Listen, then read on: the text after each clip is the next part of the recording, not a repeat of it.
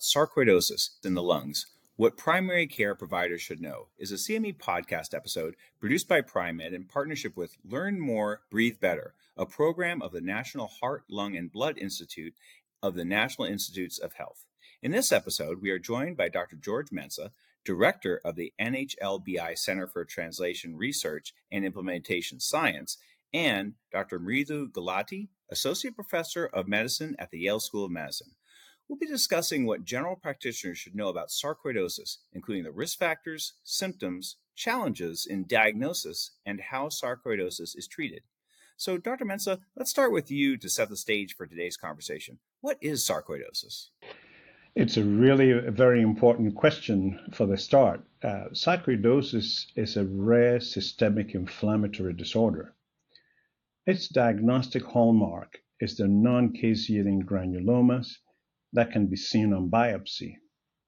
Again, sarcoidosis can affect nearly any organ, but the lungs and the intrathoracic lymph nodes are most commonly affected. For the purposes of this CME podcast episode, we will primarily discuss pulmonary sarcoidosis. Great. So, thank you very much for setting the stage. Uh, and so, yeah, we certainly recognize sarcoidosis can affect many different organs, but we'll focus on pulmonary today. Um, Dr. Gulati, over to you. Could you discuss who is at risk for sarcoidosis? Sure. Uh, so, individuals who are at risk for sarcoidosis, certainly in the United States, Black Americans, particularly Black American women, are at a higher risk. People of Scandinavian descent are also at a high risk as well. And those who have close relatives with sarcoidosis are also at an increased risk. In the United States, Black Americans have a disproportionately higher incidence of disease, as well as an increased risk of hospitalization and mortality. It's believed that sarcoidosis actually develops in genetically predisposed individuals after specific exposures. And there are a number of different exposures that have been suggested, such as insecticides, pesticides, mold, and mildew. Sarcoidosis has also been linked to dust created from the World Trade Center, and it's also been noted that exposures to beryllium, which is a lightweight metal that's used in the aerospace industry, in metal machining, electronics manufacturing, can cause a disease that looks very similar to sarcoidosis, chronic beryllium disease. Wow. So it's uh, some genetic components, race, and also exposures. Um, yeah, a lot to consider there.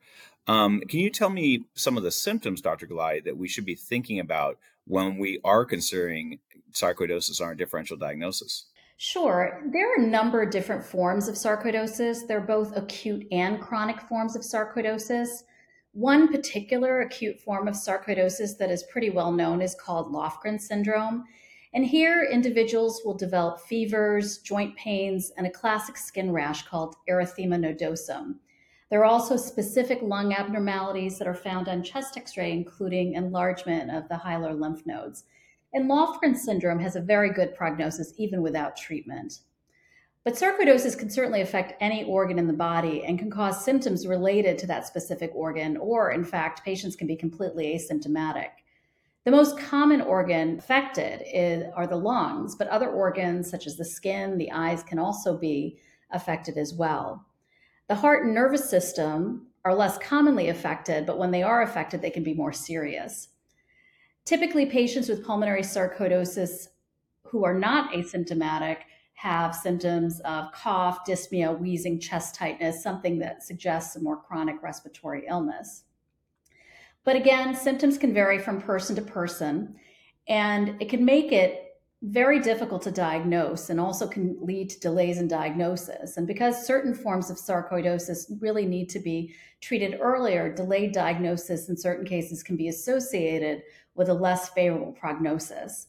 And it's always important to follow patients, even if they're asymptomatic uh, or only have mild symptoms at their initial presentation over time to make sure that they do not develop new symptoms or new organ involvement. Wow, that's a that's a great description. Thank you so much. So I see the challenge in identifying uh, sarcoidosis. Could you point out for our listeners what are some of the best practices for primary care and diagnosing sarcoidosis? Well, I think it's most important that primary care physicians maintain a high index of suspicion. They should think about the disease. Um, certainly, in a patient who has known sarcoidosis, because patients with sarcoidosis can develop symptoms in any other organs, they should at least think about it. Um, and certainly, there's certain cases of sarcoidosis. Sort of a typical classic patient is a patient who has long-standing hilar adenopathy and is asymptomatic. Um, again, that should be something uh, that primary care physicians should be considering, and certainly work with their uh, subspecialist colleagues to to go further. Now, typically, sarcoidosis is diagnosed through biopsy. Um, but the presence of biopsy is not enough to make a diagnosis. The entire presentation, individual's clinical presentation, should really be compatible or fit a diagnosis of sarcoidosis. And other causes should also be excluded, um, including fungal infections, TB as well. Now, typical tests for sarcoidosis include chest x rays and chest CT scans because the lungs are, are most commonly affected. But other routine tests would include blood tests, looking at blood counts, calcium levels, liver and kidney tests, EKGs, and eye exams. Now, biopsies are often needed, um, and individuals will often be referred by a subspecialist. And typically, a bronchoscopy is frequently done. It's a procedure that can be done in the outpatient setting. It can give, we can obtain transbronchial biopsies, some lymph node sampling through endobronchial ultrasound. Um, we can look at bronchoalveolar lavage fluid and send that for further analysis.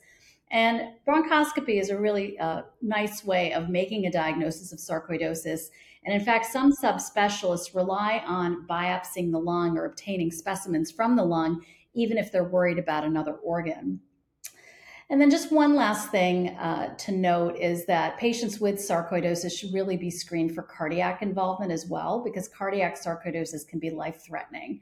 Um, and any symptoms of palpitations or syncope, clinicians should certainly be aware that uh, cardiac sarcoidosis is in the differential and yearly EKGs should be done even on asymptomatic patients with sarcoidosis. And if there is a concern, subspecialists may order uh, more sophisticated testing such as cardiac MRIs or Holter monitors or PET scans. Wow, that's an excellent description. Uh, thank you so much, Dr. Gulati. And, and luckily, in primary care, you know, we're taking care of the whole patient. Maybe we're the ones who can put some of those different pieces of the puzzle together, as you mentioned, maybe with multi-organ involvement, and be the ones who say, "Hey, this could be sarcoidosis," and initiate the uh, the workup using that holistic approach you described. Um, Dr. Mensah, uh, back to you. Once a diagnosis is confirmed, what treatments are available for sarcoidosis? Well, the, the good news is several treatment options are available. But it's important to emphasize that most patients with pulmonary sarcoidosis do not need treatment. The disease may spontaneously regress without causing permanent damage. Treatment is usually reserved for patients who have disabling symptoms. And among the available treatments, we know that systemic glucocorticoids can work very well in sarcoidosis patients.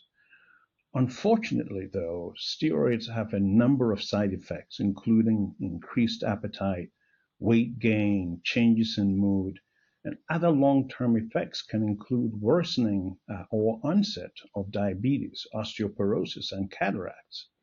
So, because of these, there's a real need to develop other treatments. Some of the other medications, um, such as methotrexate or a class of drugs called biologic agents, such as tumor necrosis factor or TNF alpha inhibitors, may also be considered. It's really important for us to remember that serious manifestations can occur from sarcoidosis, and lack of treatment may contribute to developing complications. Whenever there are lung complications, it's therefore extremely important that consideration should be given to the following. One, a referral to a pulmonologist. Two, use of supportive care such as oxygen therapy and pulmonary rehabilitation. And three, in rare cases, vasodilator treatment may be needed to relax the blood vessels in sarcoidosis patients who have pulmonary hypertension. That's an outstanding overview. Thank you so much. And uh, Dr. Mensah, I'm sure we'd all be very appreciative if you have some final thoughts you'd like to share with our audience. Well, I think you would agree that it's fair to say that we've made significant progress in the treatment of sarcoidosis. Despite this progress, however, sarcoidosis remains a complex and challenging condition to manage. That is why we at the NIH we remain committed to supporting ongoing basic clinical and population science research. It's also important to encourage patients with sarcoidosis to participate in clinical trials so that we can develop more effective and more personalized treatment options for all patients. At the National Heart, Lung, and Blood Institute here at the National Institutes of Health, our Learn More, Breathe Better program offers a range of publications and materials for primary care providers to read and to share with their patients. These resources cover topics including chronic obstructive lung disease or COPD, uh, includes asthma, other lung diseases. We also have a fact sheet titled What is Sarcoidosis? These health education resources are available for free at www.nhLbi.nih.gov forward slash breathe better. Well, thank you so much uh, for those resources. And uh, thank you uh, to both Dr. Gulati and Dr. Mensah uh, for sharing their thoughts on this uh, really important uh, disease that we do see in primary care and we should be identifying and making the appropriate referrals and treatments. Hopefully, you found this helpful to your practice and have a great day.